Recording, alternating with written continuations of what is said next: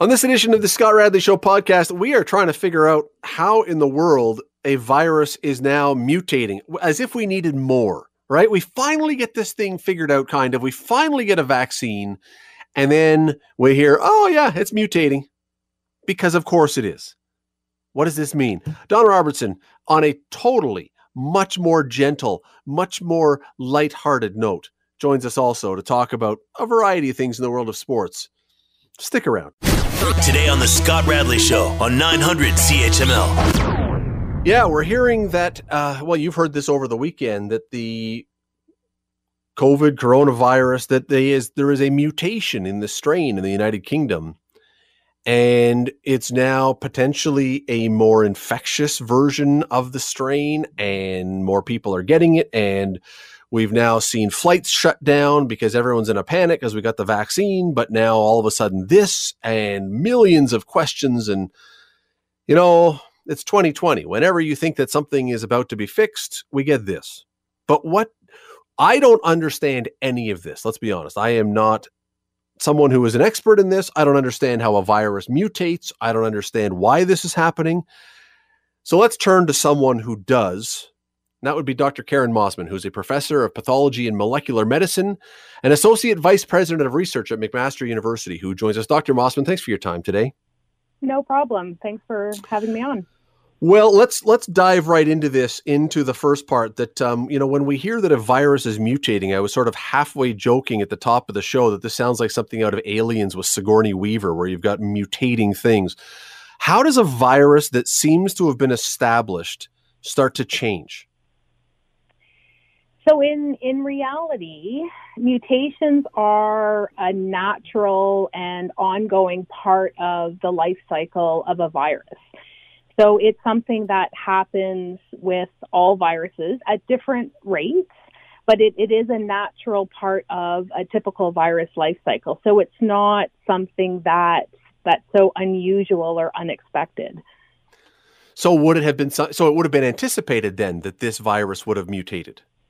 Yes, viruses are always mutating, um, but most of the mutations are actually not helpful to the virus. So most of the mutations end up almost being mistakes that actually don't allow the virus to survive. And it's only rare mutations that actually give the virus some sort of advantage to to either, in this case, transmit better or spread better or become more pathogenic.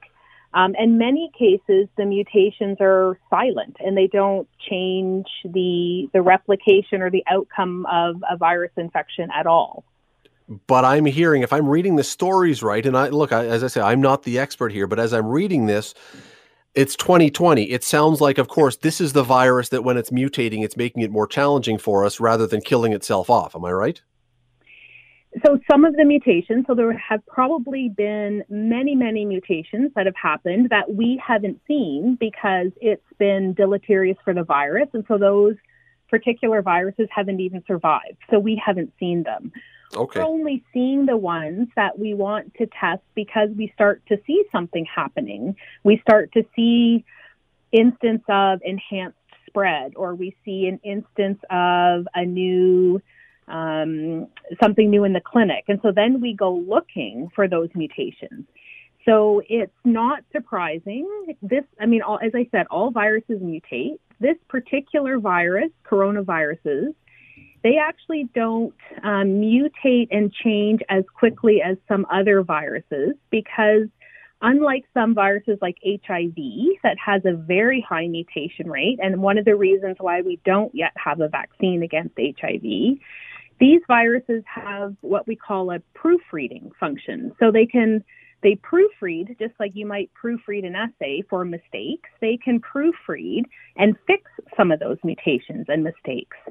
So, relative to other viruses, this virus doesn't mutate as quickly, but there's so many viruses out now. It spreads so far around the world. It's so prominent that it's not surprising that we are seeing some mutations that will give the virus an advantage. And in this case, that appears to be in its ability to spread or transmit.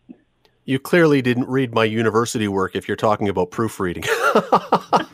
uh, um, is this um, it, so? Is this something you say it, it always happens with viruses? Is this an environmental thing, a factor that's on it? Is it a chemical factor? Is it just a biological factor that because it's a living organism, it's going to naturally change? What happens, or why does it happen?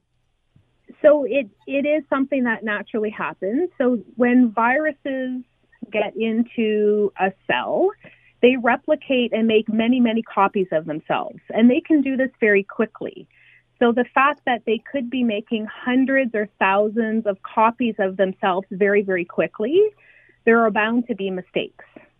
And so, and in some cases, there are a lot of mistakes, and in other cases, there's not so many mistakes. But it's just due to the natural life cycle of viruses. When you're when you're making that many copies of yourself that quickly, it's not a perfect process. So it would be perfectly expected then that we could have multiple different strains in the same area at the same time. It's not like once it t- mutates, it begins to take over and only that mutation then becomes the dominant one. We could have a variety going on right now. And that's exactly what we're seeing. So if, and there has been a large concerted effort, not just locally, but certainly across the country and around the world to be sequencing as many patient isolates as possible. And there are many different mutations. Um, and so we see these changes, these differences. But as, as I mentioned, many of these changes are have no effect on the ability of the virus to to spread, to transmit, to cause infection, to cause symptoms. It's it's usually a rare event that enables the virus to um, to incur these these new properties. But because this virus is so widespread around the world, that likelihood of seeing that is just increased. You're listening to the Scott Radley Show podcast on 900 CHML. Dr. Mossman, some months back, um, when there were certain parts of the world, Italy, for example, where things were really out of control, in many cases, in many serious cases, there were some people who were suggesting maybe they could be facing a slightly different strain than other places were. Is that a possible explanation for why some parts of the world got this way worse than others right off the bat? And that's always a possible explanation. And certainly earlier in the pandemic, before we were we had the ability to sequence as many genomes and accumulate as much information on on sequences um, we, we certainly know much more now that we've accumulated all that information, whereas we didn't have the luxury of all of that information that early, um, especially when it was really outbreaking in, in Europe and in Italy. It's always possible that, you know, different strains will have or could have slightly different um, properties. And so that's always possible. And that is one of the reasons why there's such an effort being put forth globally to sequence and to track as many of these mutations and strains and variants as as we possibly can. Okay, when we just came in for this segment, I said that we know now from listening to you that mutations are always going to happen, and that's the good news. The concerning part, I think, in a lot of people's minds would be we've just heard that the vaccine has arrived and now we've got this mutation. Now we know that different flu shots every year don't always work because we don't exactly know which strain of the flu is going to be out there. We take our best guess and we anticipate. What's the chances that when this thing mutates that it renders the vaccine that we're injecting right now to be not useful? So the way this virus replicates and indeed just the makeup of this virus is very very different than influenza virus. So influenza virus is made up of eight different pieces of RNA. And so you can have, if you have one virus um, and it comes into contact with the cell with another virus and you get mixing of those eight pieces, then you can get what we call genetic shift and you get a very, very different virus because it's a different combination of the eight pieces of RNA. And so that's why with influenza virus, and that's why when you hear H1N1, H2, N2, those are different pieces of the the RNA segments that make up that virus. So that's very different than coronaviruses that are only made up of one piece of RNA. It's always possible that a mutation could affect the vaccine. We certainly haven't seen that yet. We, we have seen some of the mutations are in the spike protein. And of course, almost all of the vaccines are, are against the spike protein because that's the major protein on the outside of the virus. And in all the pictures of the virus where you see the round ball with the red sort of spikes on yep. the outside, yep. that's the spike protein. And so mutations that are in the spike protein are are possible and they could affect the vaccines, but we haven't seen indications of that yet. Although it is early days, the vaccine is just starting to roll out, so only time will tell. I have so many things I want to ask you about, but I don't have a lot of time to do this. So um, we heard late last night or this morning, I can't remember, that Canada said it was banning flights for 72 hours from the UK because of this new strain. And I think that's probably a good thing. My question though is is it not is it not too late and is it not too specific? Because if this has occurred in the UK and it's taken till now to figure it out, almost certainly, am I wrong? Almost certainly it has spread out of the UK. Some people have must have taken it out of there. So flights from anywhere could be bringing this new strain into Canada. And that's the reality with current global travel. Um, it's with global travel and the ability to get really anywhere around the world in 24 to 48 hours. Um, that is what enables these pandemics to now spread so quickly. It is a precaution.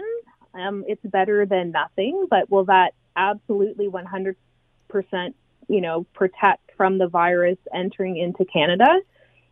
Probably not. Um, it will certainly decrease the possibility, but it, it could be, and this is why, again, the, the sequencing efforts that we're doing locally and across the country will really help to identify if that particular strain is appearing in Canada.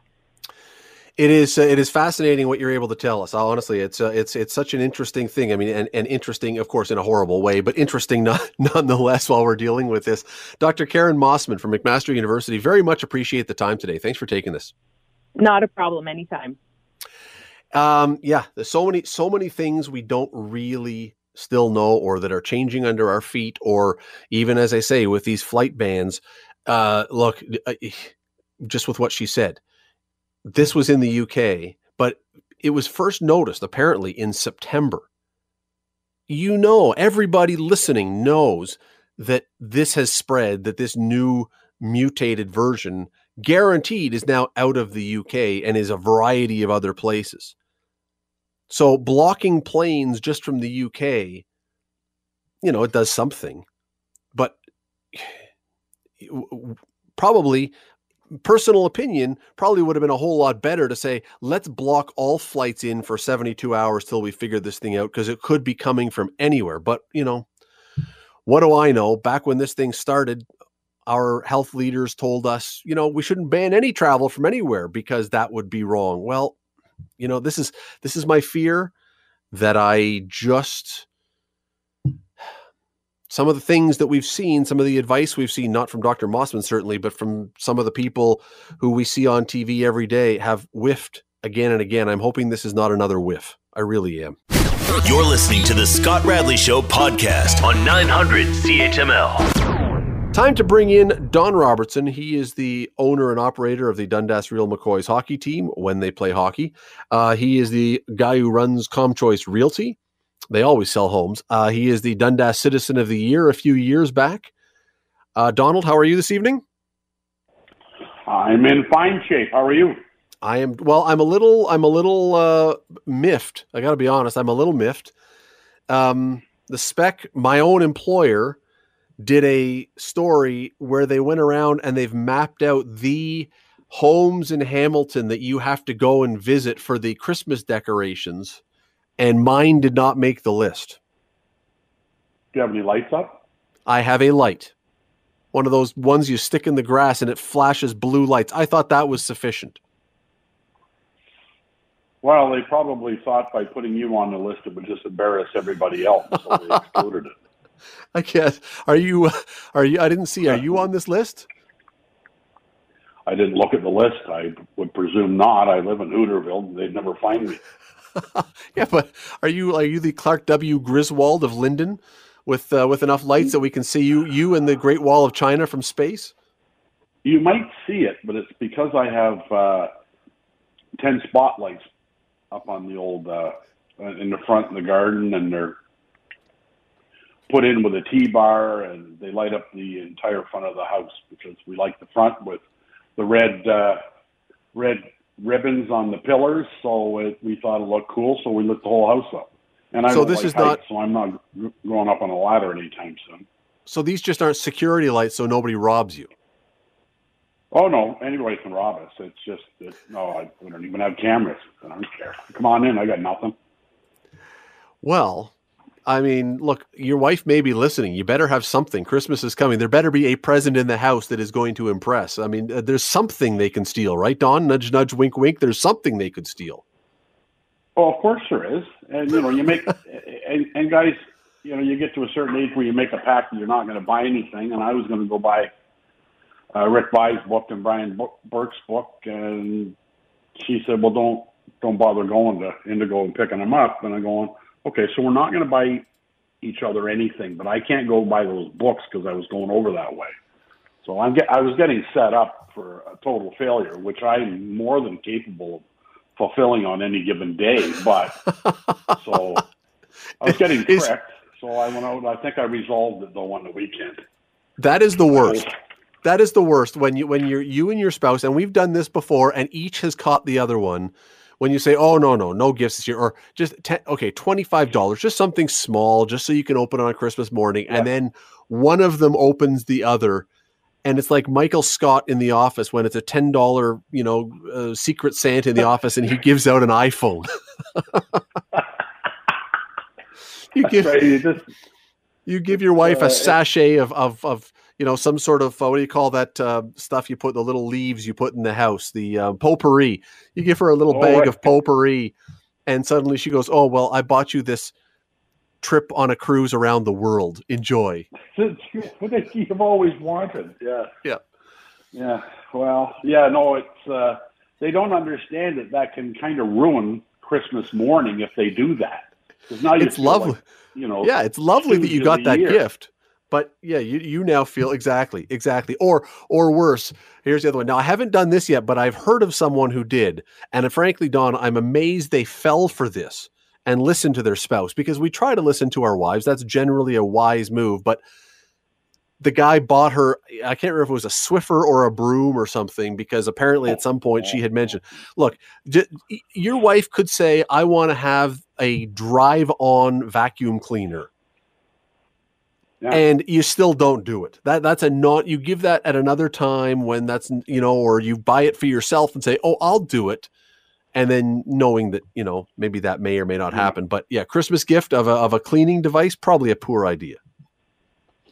I can't see how that could ever end well, and especially if they looked at you and said, "So you got me a broom," and you said, "Well, in case you want to go downtown." You yeah, in case you want to ride it. Right in the front. you may as well go right. You may as well go right in next week, right? So, I don't know. I'm not. I. Uh, I'm not sophisticated enough to figure women out. So, I just carry on the best I can. Sue's uh, doesn't doesn't kill me. So I figure that's so far. So far. So far, that's right. Yeah, that's early in the program. That's right. There's we've still got four, almost 45 minutes left with you capable of saying something before Christmas that might get you off. So, you know, if she suddenly is approaching you with a meat cleaver, we got to have the safe word, Don. What what's the safe word going to be if Suze is coming at you? Just so the entire radio audience knows. Archipelago. Just scream archipelago if she's coming at you with a meat no, cleaver you you will know, and it will have to get bleeped out. She's coming with a beat. so I want to know. I heard you say that there's uh, you were doing the arithmetic in your head. Yes. How many days there were left for Christmas? Well, that was on my fingers. Where exactly? Where where exactly are you going to Christmas shop?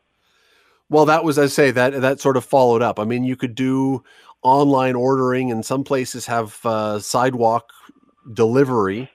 Um, but it you know it's uh it's tough. I mean uh, like i've i've ordered some local stuff some stuff locally. I've uh, there's a few things that i couldn't find so i've ordered them from amazon and one of the things that i ordered from amazon as a gift from our daughter which is just a fun gift um it still has not been processed so it's not going to come for christmas. It's not even gone through. So you know you, you sort of you almost can't win. You just have to you know go with whatever you go with and hope it works well, I don't know how, but I'm, I'm surprised at that because I was going to tell you.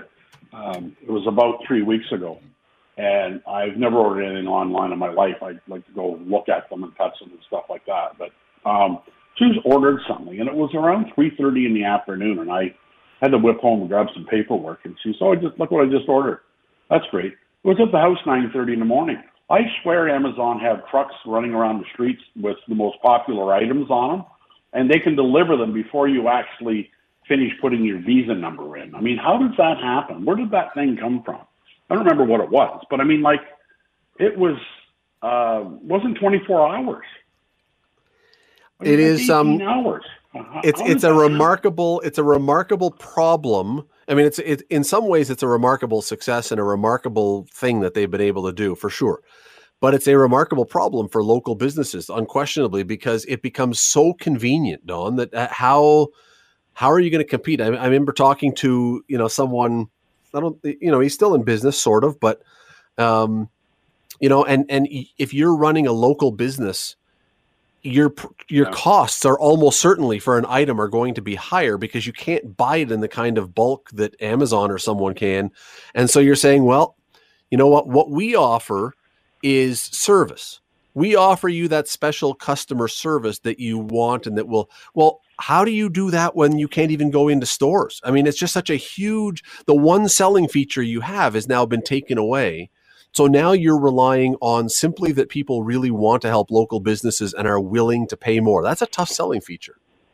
And that's that's exactly why the local businesses are are in you know facing hardships. I mean, it just and and they got to be thinking now.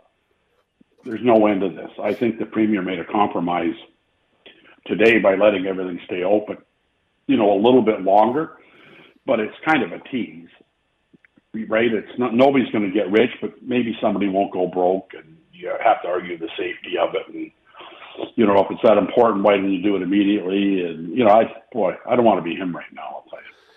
Well, we were talking about it last hour. I mean, there isn't a there isn't a good answer for it, and you're you're you know it's tough either way. You know, speaking of business, and it's funny, I was going to bring this up, but it's it's a good segue because we're everybody everybody who's in business in any capacity is looking for ways to try to stay afloat and to try and bring in some money and to try and find way uh, options to remain viable. There is discussion that the NHL is going to be this year allowing for advertising on helmets and maybe on sweaters, or at least more on sweaters.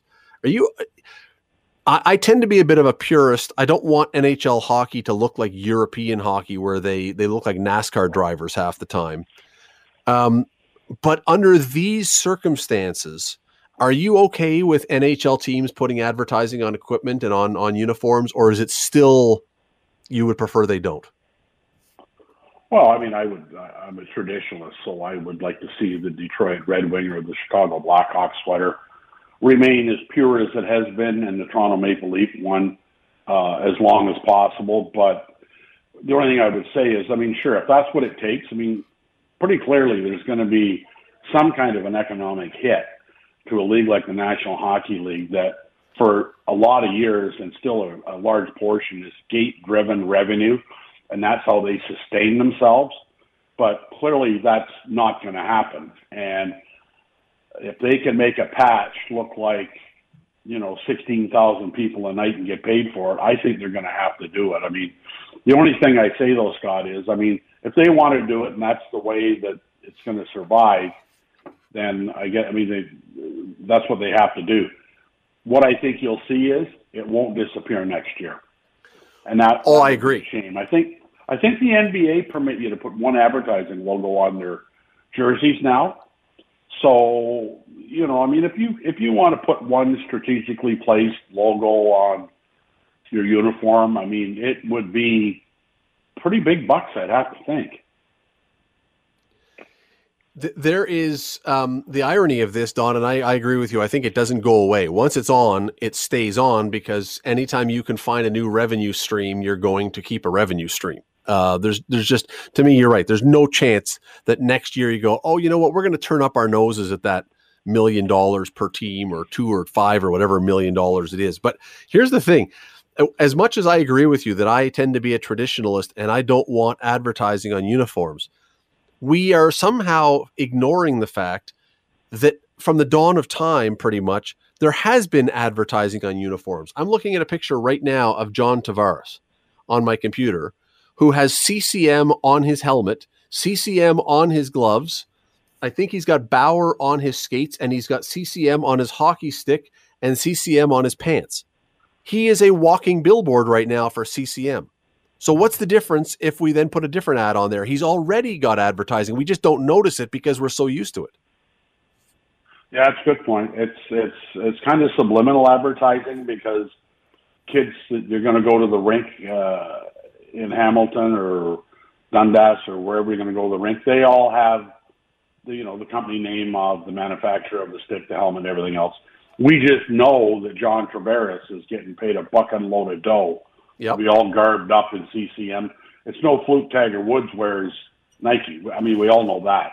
But Tavares, I mean, he's not doing that because that's his favorite set of gloves and his favorite helmet. I can assure you of that. It may be, but everything isn't his favorite, and he's wearing it because he's getting well compensated. It costs CCM and those guys a lot of money. They have to pay the National Hockey League for the rights to provide uh, apparel that has your name on it, whether it's pants, gloves, sticks, or helmets.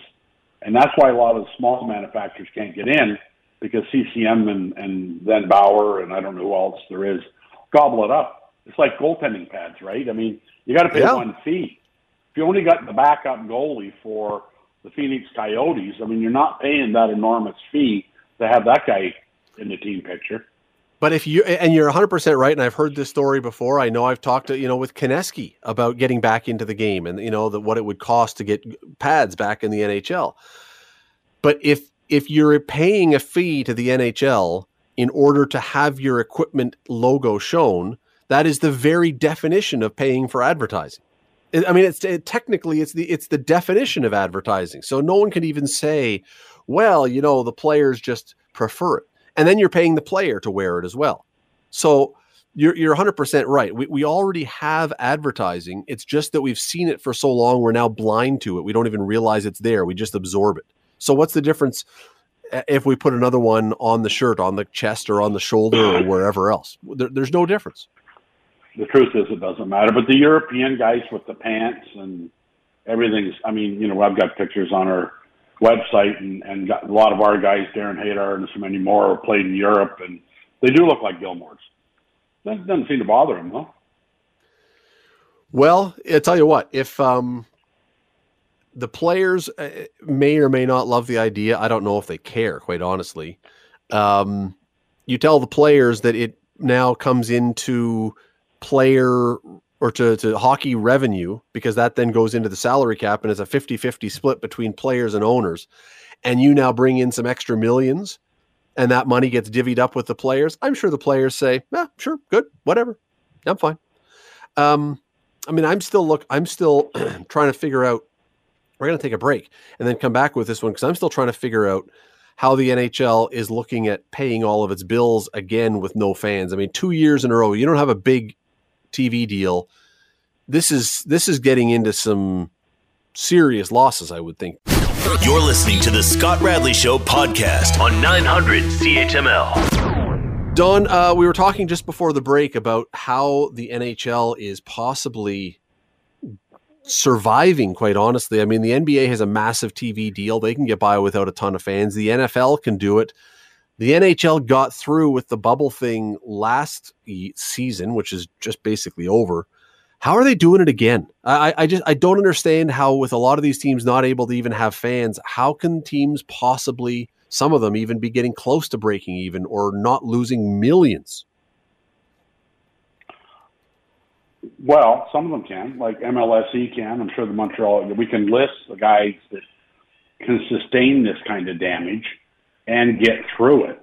It's the it's the teams that that aren't profitable, and the reason they're not profitable is because they don't have a big fan base anyway. But you know they continue on, they they soldier on, and some teams need playoff revenue to, you know, we need a round this year just to break even and I I have absolutely no idea unless the ownership group, the board of governors themselves, uh, have decided to you know open their books to the other teams, whether they traditionally do that or not, I don't know, and say you know Bettman says the top six teams have got to give the bottom six teams twenty five million bucks if we're going to do this.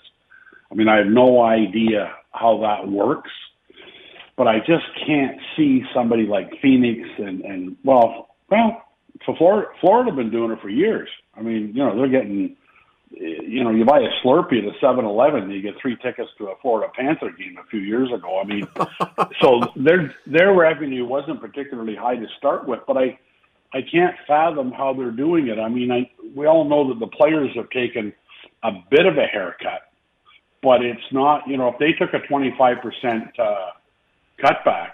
It's not like the revenues off the gate were 25% of their income.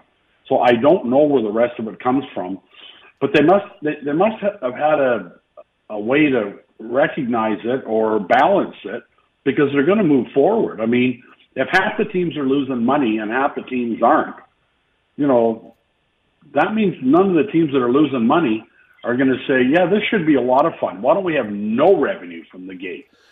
You know, I've been at a lot yeah. of board of governors meetings in, in minor pro when I when I was operating the Brantford Smoke, and you know, you, some of the rich teams have come up with some really creative ideas on how to market and how to spend money, and you know, we won't get any money back this year, but it's only going to cost us twenty five thousand. And the teams that are losing money are saying, like I said to the guy from Muskegon one night, I said, you know, you're taking that out of the black. Some of us just add it to the red red numbers, you know, so the financial picture gets worse. And we can't afford to make that investment right now to look at what's going to happen three years down the road. So the National Hockey League would be absolutely no different at all for the team saying we can't leave for the sake of the game and the sponsorships. We can't take a year off. We have we have to forge on. And some guy that's getting hammered financially every year is going, really? You know, I could be up a few million bucks if we don't operate. It's cheaper not to operate than operate. I don't know how they did it. Well, and we've got another situation that's brewing now in the league because we've got this all Canadian division, which, by the way, uh, the NHL when they name these divisions, they they it's all it's seven Canadian teams.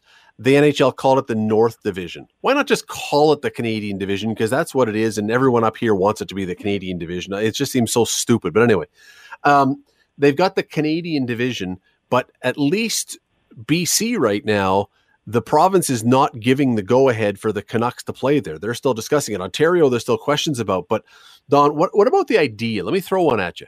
What about the idea if the Vancouver Canucks can't play in BC because of COVID? Hamilton has forever been seeking an NHL team. It would only be temporary. What if Hamilton was to say, "Hey, we'll host the Canucks"? Well, I I think it'd be a great opportunity for Hamilton, especially since the last time there was an NHL game played in the area, was played in Dundas, and that's probably not fair to all the fans in Hamilton. But I digress. I mean, I I, I mean it, it's it's a very interesting idea. I think it has tremendous merit, um, and I think it's a converse. Well, I know it's a conversation worth having because the conversation, in all probability, is going to happen. And you know, there there are a number of things that that lay at the feet of the Canucks and, and Hamilton, and that is that we have an airport 20 minutes from the arena. We do have the luxury hotels that have to be provided to the players by virtue of their of their NHLPA agreement with the National Hockey League. Like these guys can't stay in a in a uh, Motel, Motel Six. I'll tell you that. right? I mean, they. I mean, if the if if the bathrooms haven't got granite countertops, they don't have to stay there. So Hamilton Hamilton ticks off an awful lot of boxes. The odd one it ticks off that doesn't really matter is the size of the arena. Because there can be no people in it. And the fact that it would be downtown won't won't do anything for the restaurants down there, but it would be pretty handy for you know the hotels that are I can't believe are particularly busy or full even at Christmas. Um, so, and the other thing I, I think it would bring Scott that I think would be a wonderful thing is that uh, you know every time the Canucks are playing at home, they would be saying you know the Edmonton Oilers are now playing the uh, Vancouver Canucks in Hamilton, and the Toronto Maple Leafs are playing on the road tonight in Hamilton versus Vancouver. I mean, from a public relations standpoint and a tourism standpoint, it has tremendous merit. And the other thing I think I like about it is it keeps Hamilton in the game. It keeps it puts Hamilton back at the front of the mind of the National Hockey League, and they can kind of prove that they've got all the amenities that are necessary. Although even I'm prepared to almost concede that the amount of money required to buy an NHL franchise now uh, really puts a, puts Hamilton in trouble to get a franchise, unless there's a troubled one wants to move here, and that's the only way I see that happening. But Hamilton ticks off all the boxes. Well, let's not forget one other thing. We we have we have a history of the Hamilton Canucks in this city. It, we, have had the Hamilton Canucks before. They've been a team before. So, you know, we could even do that for a year. They, I mean, I'm sure the folks in Vancouver wouldn't love it, but um, we here well, they could still call it the Vancouver Canucks. We could call it the Hamilton Canucks.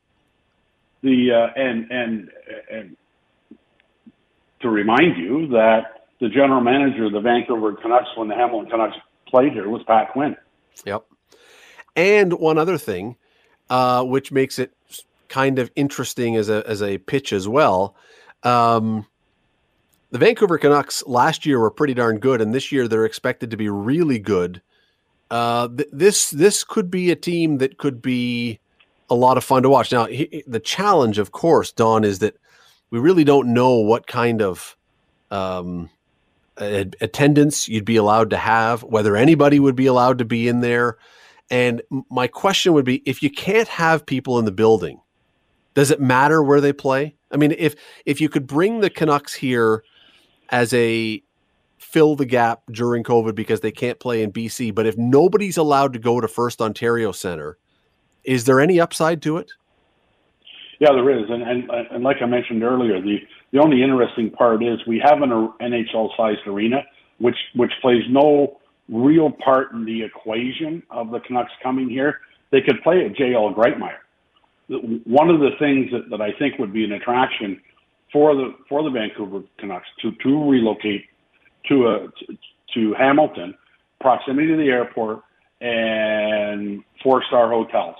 Oh, I get and why it would be good for them. I get why it would be good for them. My question is if they if we can't ha- if we if they were to come here and no fans can be in the building, is there any benefit to Hamilton to that? Well, like I said, I mean, other than from a tourism aspect, and if you're a ho- hotelier in downtown Hamilton, those are benefits. But it's not going to help. Like I said, it's not going to help the restaurants because nobody can go to the games. And as a matter of fact, not only can nobody go to the games right now, nobody can even go to a sports bar and watch the game.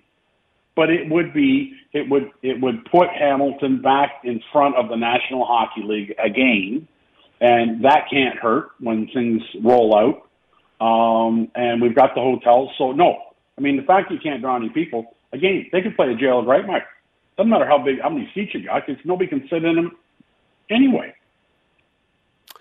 Interesting idea, just a throw out idea there that uh, if Vancouver, I mean, because we don't know what's happening with BC yet, but right now they've said no. Now, for the record, Ontario right now is also a question mark with the Senators and the Leafs. So uh, that you know we may be talking about something that couldn't even happen here anyway because we don't know what the Ford government's going to do. So we'll we'll, well pick that up. I mean, it's you, you got to go.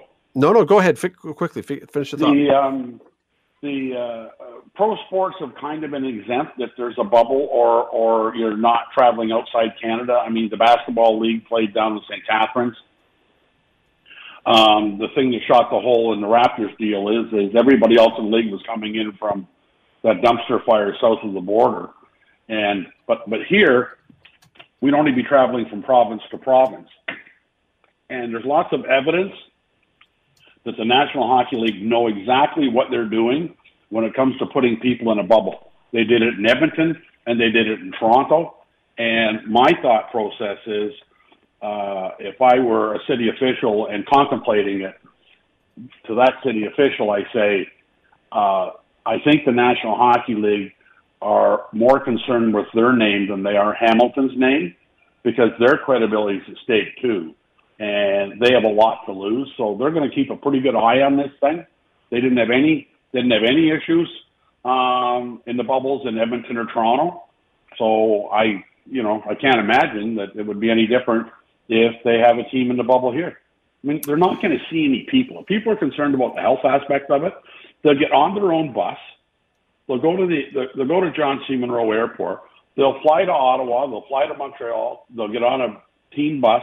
They'll go to the quarantine hotel. Like they're not going to be out shopping. They can't shop anyway. Everything's closed. Like they're not going to be out and about in the community, which is really unfortunate. But that's the way it has to be. You're listening to the Scott Radley Show podcast on 900 CHML. Don, last week um, I was chatting with Bubba O'Neill from CHCH here, and we were talking about James Harden, who plays for the Houston Rockets, and it was a really interesting piece on ESPN.com about James Harden and about the the fact that basically the Rockets over the years, uh, because of his talent, had allowed him to do whatever the heck he wanted, and now he was seemed to be a bit of a disgruntled employee who wanted out and you know it wasn't really working out. I'm wondering you've run teams not basketball teams but you've run teams.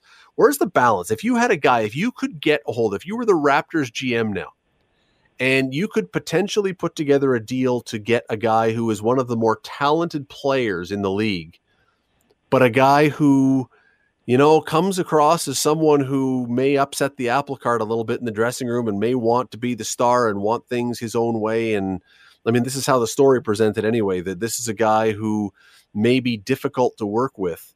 Um, where's the balance between so much talent we'll put up with anything, and yeah, we're not going to put up with anything no matter how much talent?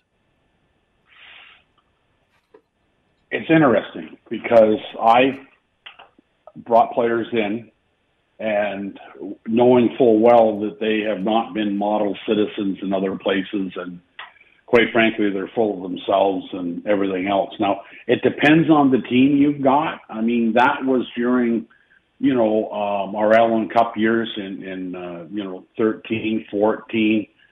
Uh, I could, I could bring the biggest idiot in hockey into our dressing room, and our dressing room was so strong it would straighten them out because nobody was bigger than the team. So, um, in, in, in a less and that group was special. So that was okay. We could bring guys in and they'd learn to play within the program and they would help enhance it because they got it figured out in short order. And if they didn't, I got rid of them. And there wasn't any cases where I had to get rid of a guy, but I would have. Um, but if you bring a guy in and hold your nose doing it because you just don't see him as a fit for the group you've got, he better be exceptional. Um, and as, as a guy I don't know, Kawhi Leonard. I mean, from the outside, he looks like a bit of an odd duck, but the Ke- players Kevin, seem to love him. Hart, James Harden, you mean, or you mean Kawhi Leonard? Kawhi Leonard, yeah. Like oh, he, okay. He, he looked like he beat to his own oh, drum, I see. but he okay. had it, it all worked out with the Raptors. Now, maybe the Raptors group is strong enough to sustain. Um, oh, which is it was Harden, and if so, the problem is they may have to get rid of some of the integral parts to bring him in. And if that weakens their dressing room and, and he can take it over and control it, it would be a real bad deal. That would be my take. Yeah, it's it's it's a tough one because you know it seems to me there has to be there has to be a sport modern sports with the money that's involved and everything else. It seems as though talent is now the king over everything. It doesn't matter what kind of citizen you are, what kind of person you are, what kind of whatever if you are talented, we will let you do almost anything you want and we'll arrange, rearrange, give you perks. Uh, there, there has to be a point on it which that just does not work and that blows up in teams' faces. And I know it's happened. Um, but it seems as though general manager after general manager has this belief that somehow, and you sort of alluded to this, we can change this guy. We can fix this guy. I'm specially gifted that I can turn this person from a jerk into someone who's going to blend seamlessly with our team. And of all the times that players have been brought in who are that kind of person, how often does that happen? Not often. How often does it work? Not does it work? Not very often Not at all. But you know, if you and and, and to put back into perspective my comments, I, I said I we could put almost anybody in our dressing room, and our dressing room would take care of it. It had absolutely nothing to do with me. And by the way, any in the odd cir- circumstance where I was put in like that, I would bring our captain, our assistant, my key guys in and say, "I got a chance to get him. Here's what I've heard of him. I've heard the same thing. Don't worry about him. You get him. He can help us." And the dressing room. Now, our guys aren't making millions of dollars. They're making enough money for a plate of wings and a, a beer, right? So they're all playing for the love of the game. But the dressing room itself had to take care of it. Well, that's why I said if Chronos if Chronos dressing room isn't strong enough, it, it's got nothing to do with the Masai Ujiri. It's got all to do with the players in the dressing room. And if they can fix them and they think they can, maybe it works. But I don't know if I take the chance. I mean, I guess it, it it could potentially happen. I mean, look, yesterday in the Tampa Bay football game, uh, Tampa Bay against Atlanta, one of the guys who caught a touchdown was Antonio Brown for Tampa Bay from Tom Brady, a guy who's had all kinds of problems off the field. And Tom Brady, for a second time, because he brought him in New England when he was there, has vouched for this guy. And this time, it seems to be that he is that oh, he's behaving. But you know what? It's you're you bring someone in there that's that's flammable, and you could have all the talent in the world. But they do that, and and that's the thing that's amazing to me. And there's story after story that's out there right now about different teams, from the Raptors to everyone else, going should should they go out and try and trade for James Harden? And I'm thinking, wait a second, you're you're you're talking about a guy who is grumpy about playing in Houston, where they are offering to pay him fifty million dollars US a year.